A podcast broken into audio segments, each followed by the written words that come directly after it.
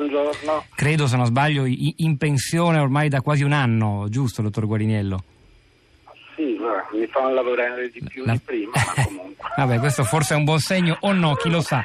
Allora, no, l'abbiamo... Beh, Le... Ci occupiamo anche dell'amianto nelle forze armate, alla Camera dei Deputati con la commissione dell'uranio impoverito. E questo è importante. Noi l'abbiamo chiamata perché? Perché lei, oltre ad essere stato il primo a istruire un processo che rimarrà nella storia non soltanto italiana, anche se poi è finito con la prescrizione del reato per eh, Stefan Schmidaini, l'imprenditore svizzero, insomma l'azienda di famiglia Eternit, per i morti provocati in tanti anni nel territorio italiano, però insomma quel processo per disastro ambientale ha fatto storia. Poi c'è stato l'altro processo, Ethernet bis, che ha visto una novità importante l'altro giorno. A cosa eh, mi riferisco? Al fatto che il GUP di Torino Federica Bompieri ha derubricato per eh, sempre il solito imputato, appunto il magnate svizzero Schmidaini, l'accusa eh, da omicidio volontario a omicidio colposo. È il processo Ethernet bis, quella seconda strada che avete tentato, anche questa sicuramente innovativa dal punto di vista del, del diritto.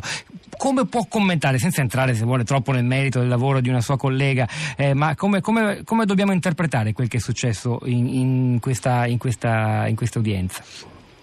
Ma eh, ho sentito eh, molti, eh, molte doglianze, molte, la, molte, lamentele per questa decisione.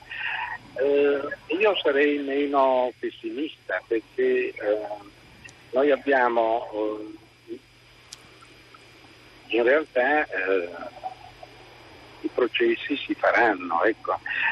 Avevamo una grande difficoltà che era quella eh, del cosiddetto bis in idem. Ha fatto il primo processo, la difesa diceva non se ne può fare un altro perché sarebbe per gli stessi fatti. Invece, eh, grazie anche a una sentenza della Corte Costituzionale, il eh, il giudice ha detto no, no, questi processi si fanno, questo è una cosa molto importante perché riguarda uh, i morti uh, di questo processo, ma riguarda anche i morti che purtroppo ci saranno uh, in futuro, perché ad esempio a Casale Monferrato ogni anno muoiono nuove persone 50 persone per mesotelioma d'amianto. Quindi ehm, si farà il processo in quattro città diverse, ma il nucleo fondamentale. Ecco perché una novità sarà... è, lo, è, una sorta di, mi passi la parola, probabilmente inesatta, spacchettamento di questo processo, no? perché è stato rinviato eh, sì. alle procure di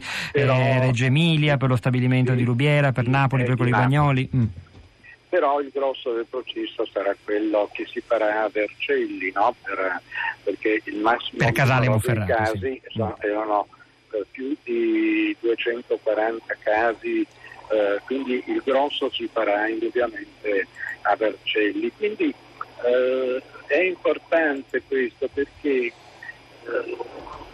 il nostro resta il paese unico in cui eh, l'Eternit viene processata. Eh, L'Eternit ha avuto stabilimenti in tutte le parti del mondo e da nessuna parte si è mai riusciti a fare un processo, nemmeno in Francia dove hanno tentato, in Brasile, in altri paesi. Eh, diciamo che l'Italia una volta tanto ha un merito, cioè quello di aver inscenato questo processo e questo, questo processo va avanti. Ed è ancora più importante in questo momento che si facciano questi processi perché sto vedendo che eh, per alcune aziende come ad esempio la, la Pirelli, come ad esempio eh, anche un'azienda dell'amianto di Broni, eh, si è arrivati addirittura a delle assoluzioni nel merito, non a delle prescrizioni. Quindi eh, noi dobbiamo continuare a restare un faro diciamo, anche per la giustizia degli altri paesi e questi processi che proseguono io credo che ci consentano di dire dobbiamo continuare a sperare e eh, pensare che la giustizia non è un sogno. Dottor Guariniello, noi dunque continueremo a seguire anche l'evoluzione di questi processi sui quali capiamo anche delle sue parole, anche se è cambiata la fattispecie di reato da omicidio volontario a omicidio colposo con conseguente sì, delusione, non è finita. Se la interrompo. Sì. La questione del dolo o della colpa è importante, sì. ma relativamente. Perché? Pensa che abbiamo fatto il processo della ThyssenKrupp, no?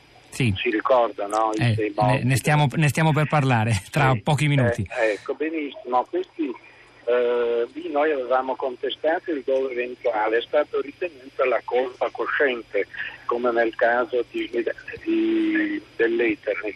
Ciò non ha impedito di eh, avere delle condanne a quasi dieci anni di reclusione. A un certo punto che sia dolo che sia colpa eh, eh, si vede cioè quello che conta è poi arrivare, come, è, come è successo per la ThyssenKrupp, a una sentenza definitiva di condanna di cui si stanno eseguendo le pene. Dottor Guarini, pene no, la ringrazio molto.